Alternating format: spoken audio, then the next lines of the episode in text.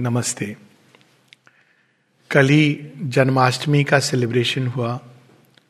बहुत सारे घरों में बहुत सारी कथाएँ और भारतवर्ष को तो कृष्ण जी की कथाएँ और भारतवर्ष तो आ, कथाओं का देश है लैंड ऑफ़ स्टोरीज अब जब हम कथाएँ पढ़ते हैं खासकर जब हम अपनी वे कथाएँ पढ़ती हैं जो हमारी पौराणिक कथाएँ मैं इस समय वर्ड मिथ नहीं यूज़ कर रहा हूँ उस पर बहुत सारी टीका टिप्पणी हुई है, मिथ, मिथक, सत्य है, झूठ है, इसमें मैं नहीं जा रहा हूँ। पौराणिक कथाएँ। पौराणिक कथाएँ मतलब जो पुरातन काल से है, जो पुराने समय से, इस सेंस में ले रहा हूँ।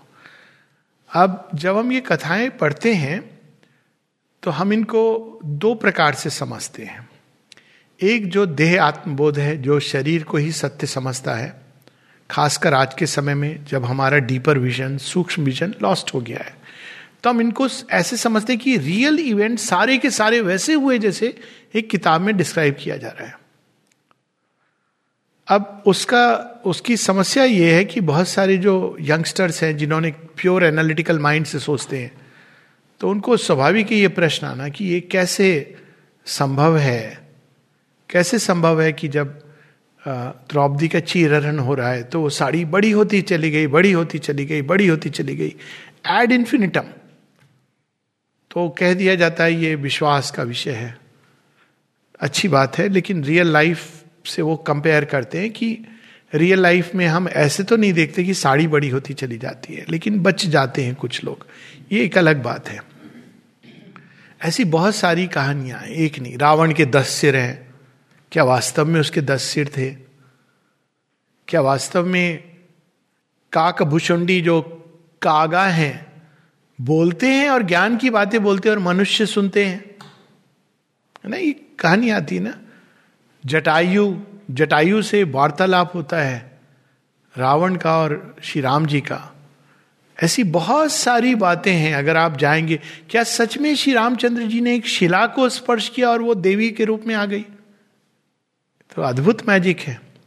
मेरे क्लस रखती है। तो अब क्या होता है कि ऐसी बहुत सी कहानियाँ हैं, मैं अभी उसमें नहीं जा रहा हूँ डिटेल में। तो दो प्रकार की मानसिकता बनती है इससे। एक जो क्रेडुलस भाई विश्वास करो, हमारे स्क्रिप्चर्स में लिखा है that the end of the story कोई बुराई नहीं है उसमें, क्योंकि सच में सारा संसार विश्वास का आधार है। आप इसको टेबल कहते हैं टेबल नहीं है एटम्स है। तो मैं लेकिन उस उस विवेचना में नहीं जा रहा हूँ कि सब विश्वास पर ही चल रहा है, दुकान संसार की। आपको जो आँखें दिखा रही हैं, वो एक्चुअली आप देख नहीं पा रहे हो कि क्या क्या चीज़ है। कोई है वास्तविकता, लेकिन आँखें जो दिखा रही हैं वो वास्तविकता नहीं है। पर मैं उसमें नहीं जा रहा हूँ। लेकिन इस तरह से एक प्रकार की क्रेडुलस माइंड में डेवलप होता है। और क्रेडुलस माइंड एक जीवन को नेविगेट करने के लिए अच्छा है। लेकिन अगर आपको इवोल्यूशन की तरफ़ जाना है, ज्ञान की तरफ़ जाना है इवन भक्ति, सच्ची भक्ति की ओर जाना है, सच्चे कर्म की ओर जाना है तो व्यक्ति नहीं कर पाता है बिकॉज़ वो एक क्रेडुलस जोन में और कभी कभी उसके कारण एक further down the line superstition में भी जा सकता है।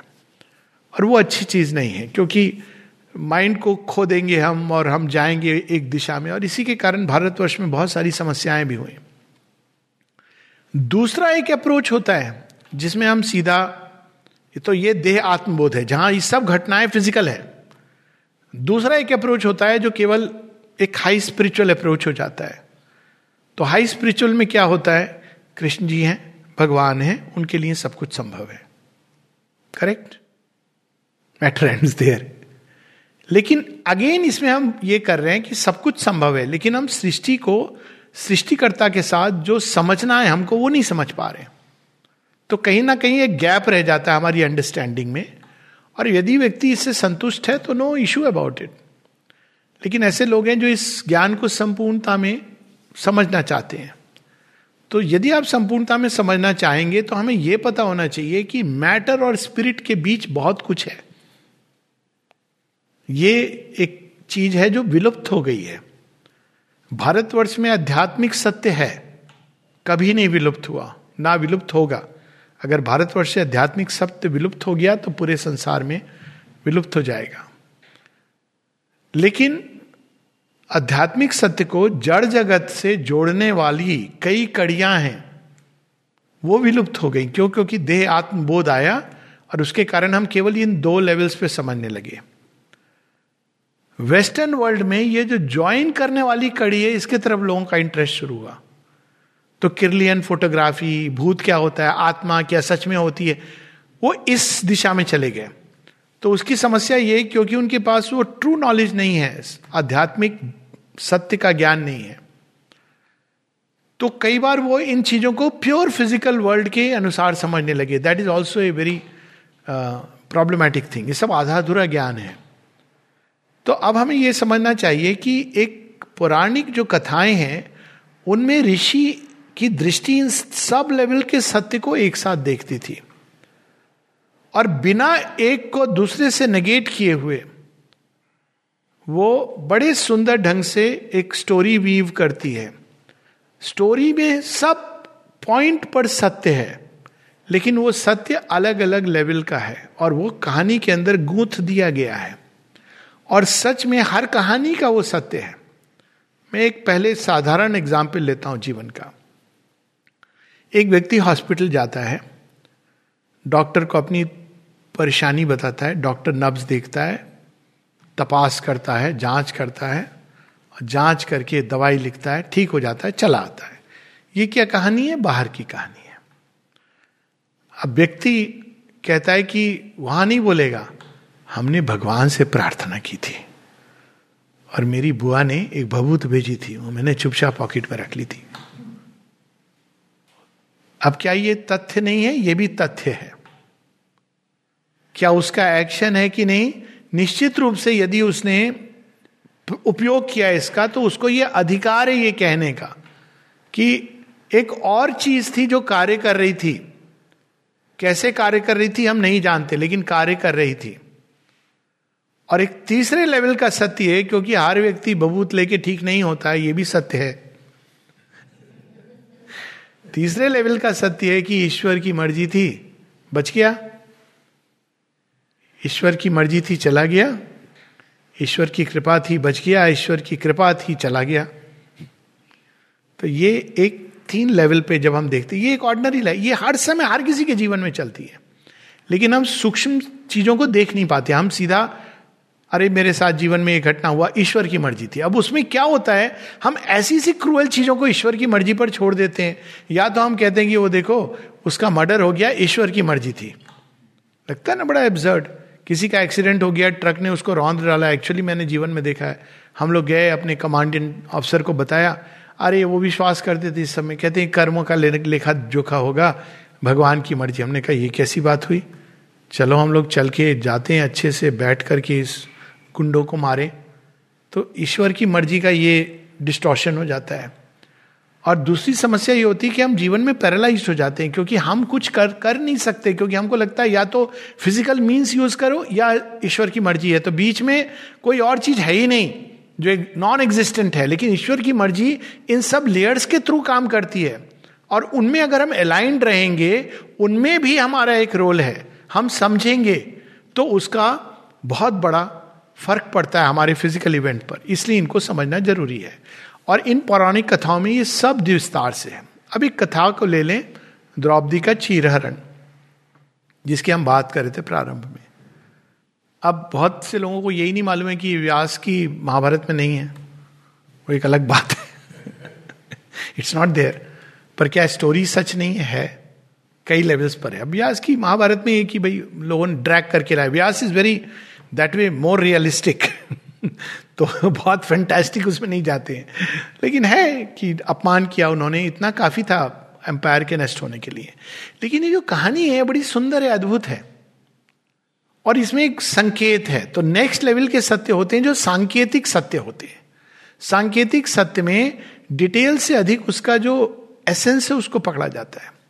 अब डिटेल और एसेंस में अंतर यह है कि कोई व्यक्ति है, उसके जीवन में कष्ट आया, बड़ी कठिनाई में था उसने हाथ जोड़ के कहा, हे ईश्वर, मेरी रक्षा करो।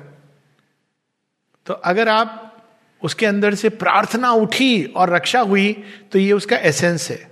अगर आपने ये कहा कि, देखो, हाथ ऐसे जोड़े जाते हैं, पहले तुम देखो एकदम हृदय के एकदम सामने, देखना इधर उधर नहीं हो जाए। फिर तुम उसको ऐसे उठाओगे सीधा ऊपर की ओर, उसमें भी इतने डिग्री का होना चाहिए। फिर ईश्वर शब्द, वो भी कैसे प्रोनाउंस करना है और इसका सांस्कृतिक अर्थ क्या है? तब तुम देखो कि पुकारोगे तो भगवान की। अब ये क्या हुआ? हमने क्या कर दिया इसमें? क्या अंतर हुआ? अब हमने, अब भगवान को ऐसे रिजिड फॉर्मूला में बाँध दिया। अब रिजिड फॉर्मूला में बांधने की यही समस्या होती है।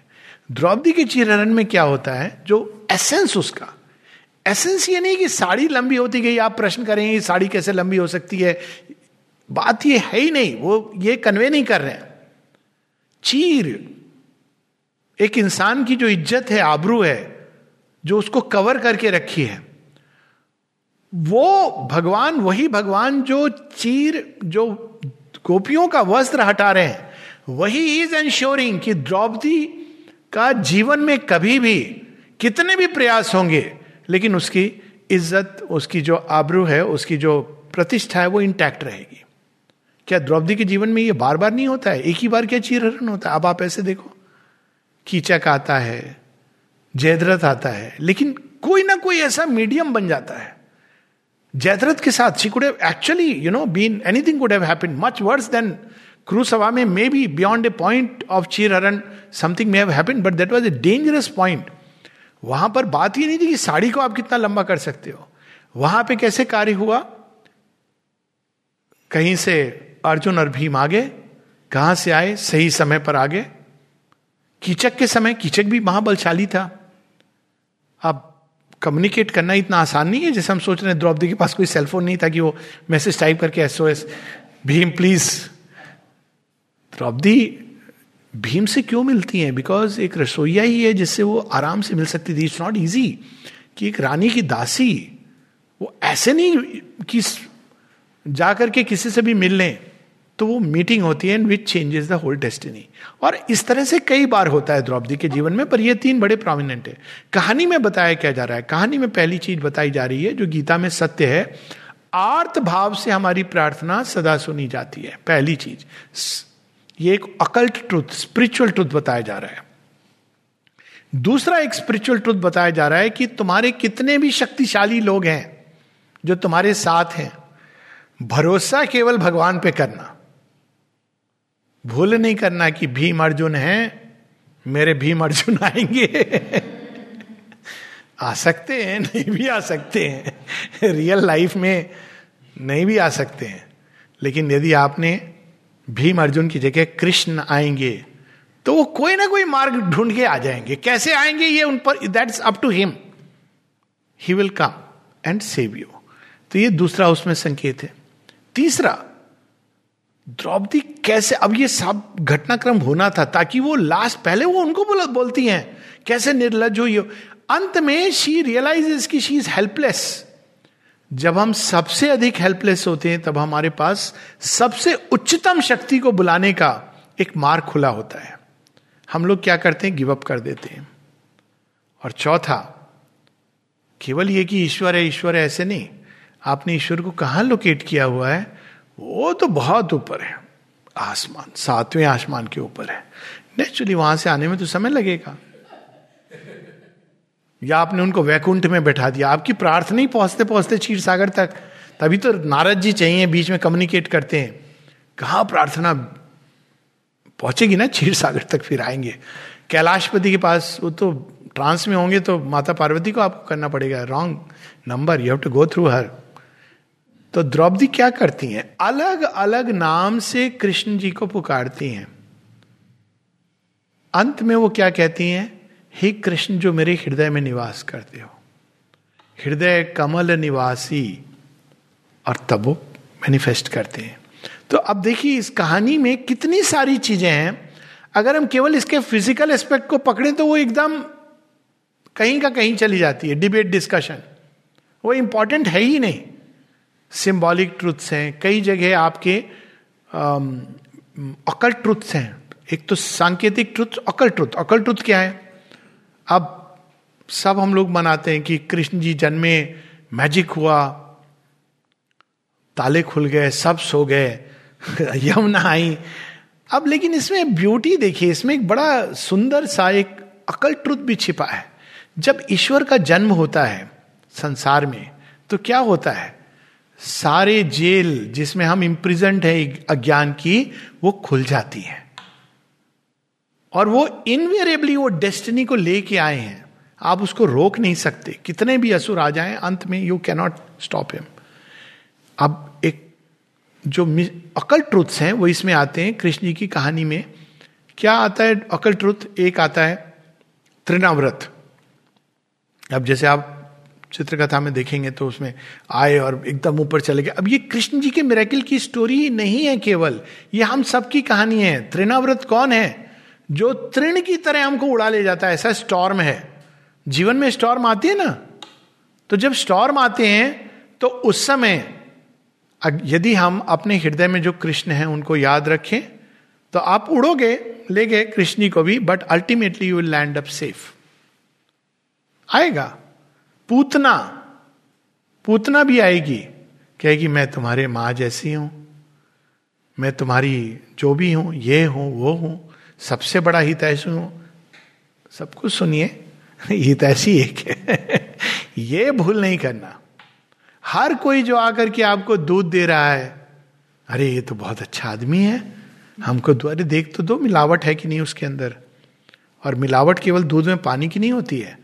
मिलावट हमारी चेतना की जहर की होती है। कितने ऐसे गिफ्ट्स आते हैं ना? बी केयरफुल उसमें क्या डला हुआ है? इलविल है गुडविल है, आपको पता भी नहीं है और आप उसमें उलझते चले जा रहे हो। पूतना। अब देखिए ऑकल ट्रूथ है यहाँ पर। लेकिन स्पिरिचुअल लाइफ में और दैनिक जीवन में भी सहायक है। तीसरी कहानी है अगेन अगर आप उसको अकल्ट रहस्य के रूप में ना समझें तो बड़ी अजीब लगती है। अघासुर की कहानी। अघासुर की कहानी क्या है?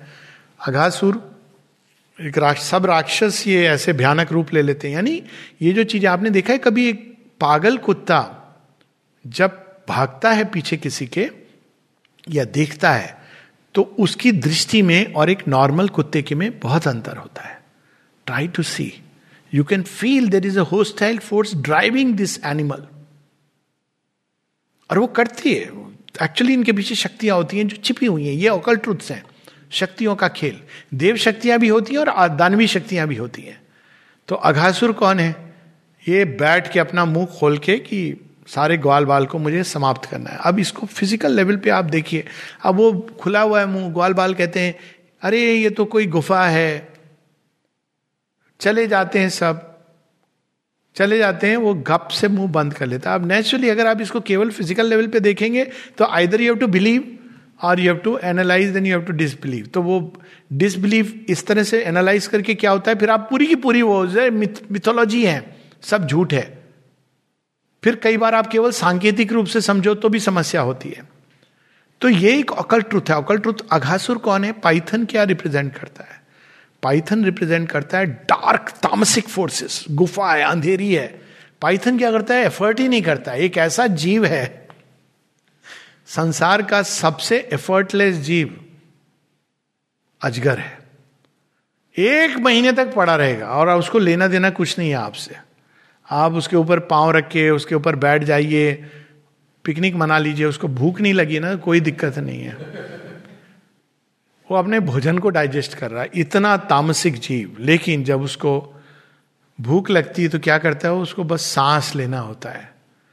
और आ जाता है एक एनिमल एक बार आ गया तो भी पाइथन लपेटता है, लेकिन पाइथन एफर्ट नहीं करता है। आप सांस लेते हो, जितनी बार उतना कंस्ट्रिक्ट होते जाते हो। Every time you try to breathe वो क्या करता है? वो एक इंस्टिंक्टिव मूवमेंट है, वो कर नहीं रहा है। वो एडजस्ट कर रहा है अपने आप को। और उसकी इतनी पावरफुल मसल्स हैं कि अल्टीमेटली फिनिश द प्रे और स्वेलोज द प्रे तो ये एक तमस है। तमस में क्या होता है? ये तामसिक शक्तियाँ जो होती हैं, इस तरह हमको पैरालाइज करती हैं, अंधकार की ओर ले जाती हैं। शुरू में वो कैसे करेंगी? अट्रैक्ट करेंगे हमको अंधकार के प्रति। अरे, बड़ी अच्छी गुफा है, इसके अंदर कुछ ट्रेजर छिपे होंगे। कैसे होती है यंग एज में? अरे नाइट क्लब है। जाने में कोई हर्जा नहीं है। एक बार चल के देख लेते हैं। चला गया मनुष्य। अघासुर का मुख।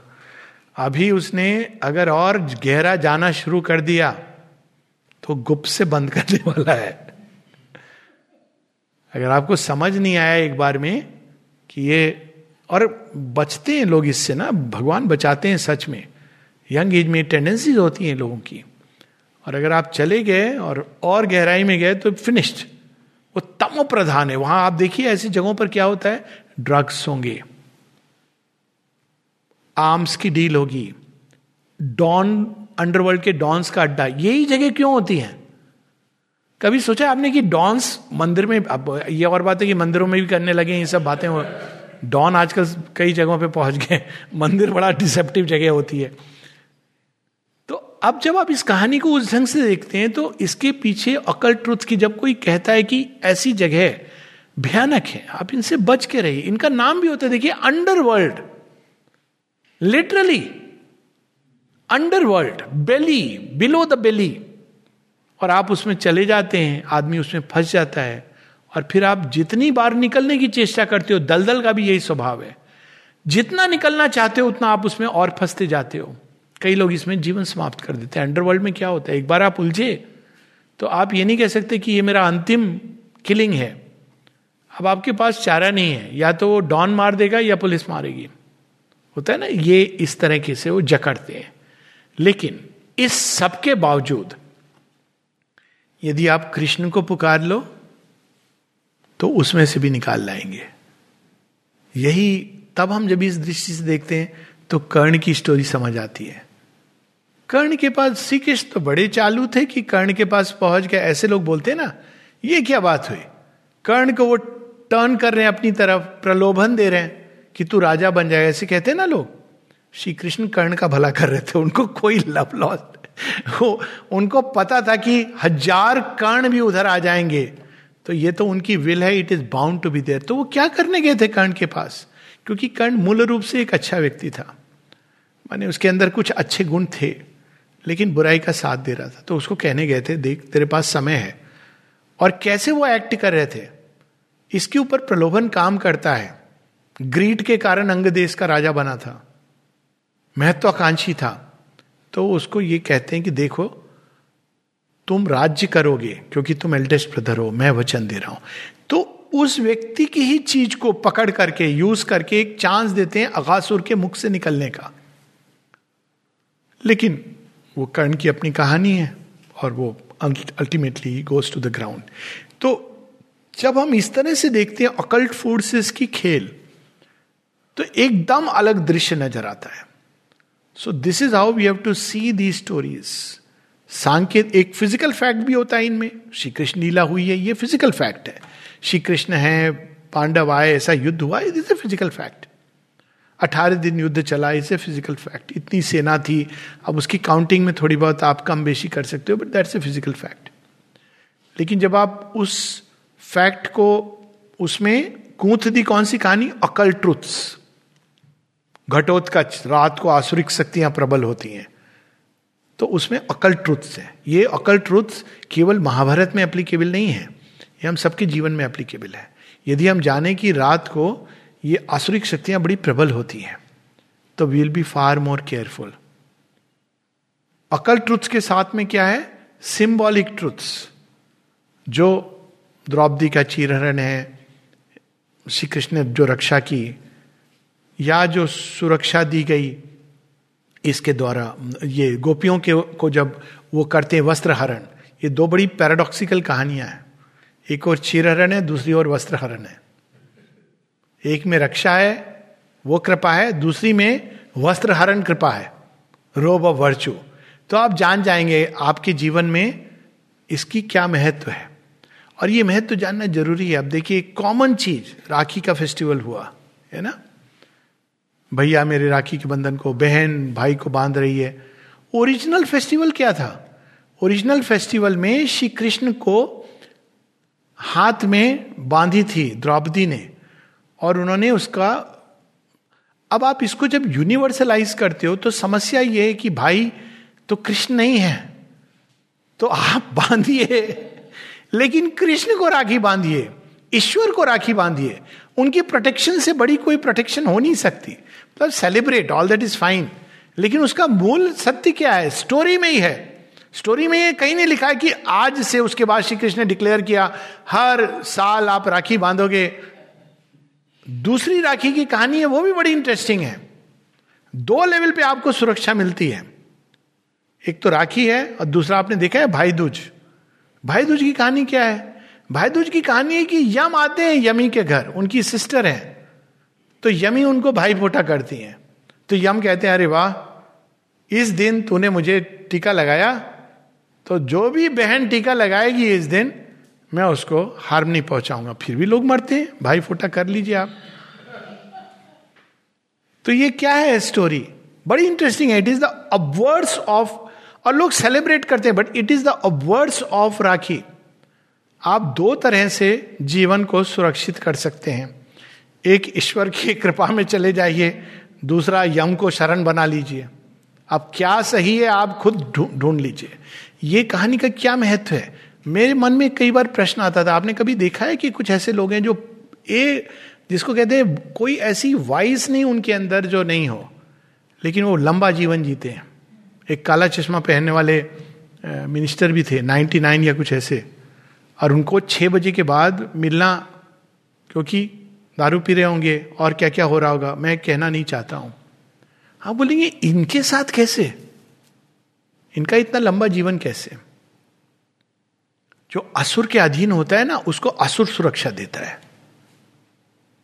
स्टोरी में ये है कि भाई, असुर अब सुरक्षा देगा। तुमने मेरी पूजा की है? ये यमर शमी की कहानी लेकिन हम किसी भी चीज़ को अनथिंकिंगली मैं ये नहीं कहता हूँ कि प्लीज़ टॉक सुन के आप ये करें ना करें। मैं इसको कह रहा हूँ कि let us start thinking using our mind की बत्तियाँ जला के, खोल करके, कि केवल एक ब्लाइंडली चीज़ों को फॉलो करना बिना उनके गहन और गहरे अर्थ कहाँ से मिलेंगे? कोई पुस्तक पढ़ने की ज़रूरत नहीं है। बहुत सारी पुस्तकें लोग लिख देते हैं। जैसे अभी आया दही हंडी पर एक किसी ने कह दिया, दही हंडी हंडी हमारी ईगो है। आप तोड़ दो तो अंदर से मक्खन वाला प्रेम निकलता है। सबके अंदर नहीं होता है बाई दिवे हाँ? आप ट्राई मत करना, ईगो फोड़ के किसी की मक्खन निकलेगा। उसमें से जो निकलेगा, संभाल नहीं पाओगे। हमारी ईगो तोड़ दे तो मक्खन निकलता है। अधिकतर लोग डिप्रेशन में चले जाते हैं। मक्खन स्निग्ध, it is definitely, it it represent the luminous intellect. ये सच है कि हार्ड शेल को तोड़ के आप देख सकते हैं इसको, लेकिन जो मेन इसका जो है, वो ये है कि आपने सब मेहनत करके दूध से मक्खन बनाया, छिपा के रख रहे हो कि ये केवल मेरे घर के लिए हैं। श्री कृष्ण कह रहे हैं, सबके साथ बांटो। ये बात सत्य है कि जो भगवान को प्रेम करते हैं, उनका हृदय मक्खन बन जाता है। भगवान को ही नहीं, जो मनुष्य को ही प्रेम करते हैं अच्छे से, हृदय मक्खन बन जाता है। लेकिन ये जब जब मक्खन बन जाए तो ध्यान रखिएगा मक्खन बहुत सारे लोग खा सकते हैं। हाँ थोड़ा जमा हुआ मक्खन रहे तो अच्छा है। तो इस तरह से हम कहानियों को हमको और अनेकों अनेकों कहानियाँ हैं। उनके विस्तार में नहीं जा, जाना चाहता मैं समय भी नहीं है। तो फ़िज़िकल लेवल भौतिक स्तर पे एक सत्य होता है। सांकेतिक स्तर पे एक सत्य होता है। गुह्य स्तर पे सूक्ष्म शक्तियों के बारे में कहानी के माध्यम से हमको बताया जा रहा है। अब कोई कहेगा कि हमको डायरेक्ट क्यों नहीं बता दिया? क्योंकि मानव मन नहीं तैयार था। तो कहानियों के माध्यम से प्रिजर्व रहा। कहानियाँ सबको प्रिय होती है। हर बच्चा सुन सकता है। बच्चे के लेवल तक आप बता सकते हो। अब उसमें कुछ लोग होंगे सत्य को ढूंढ लेंगे। अगर आप रिफ्लेक्ट करोगे, जानना चाहोगे तो मिलेगा सत्य। कोई किताब पढ़ने की ज़रूरत नहीं है। और उसके आगे उसका गूढ़तम आध्यात्मिक रहस्य है। और ये ऋषियों की अद्भुत बात है। कैसे उन्होंने इन सबको ऐसे वीव किया कि पूरी कहानी लगती है, एकदम रियल होके, और रियल है, लेकिन केवल फ़िज़िकल रियल नहीं है, केवल स्पिरिचुअल रियल नहीं है द इंटीग्रल रियलिटी उसके अंदर है कैप्चर्ड है। और ये उसकी अद्भुत बात है। नमस्ते।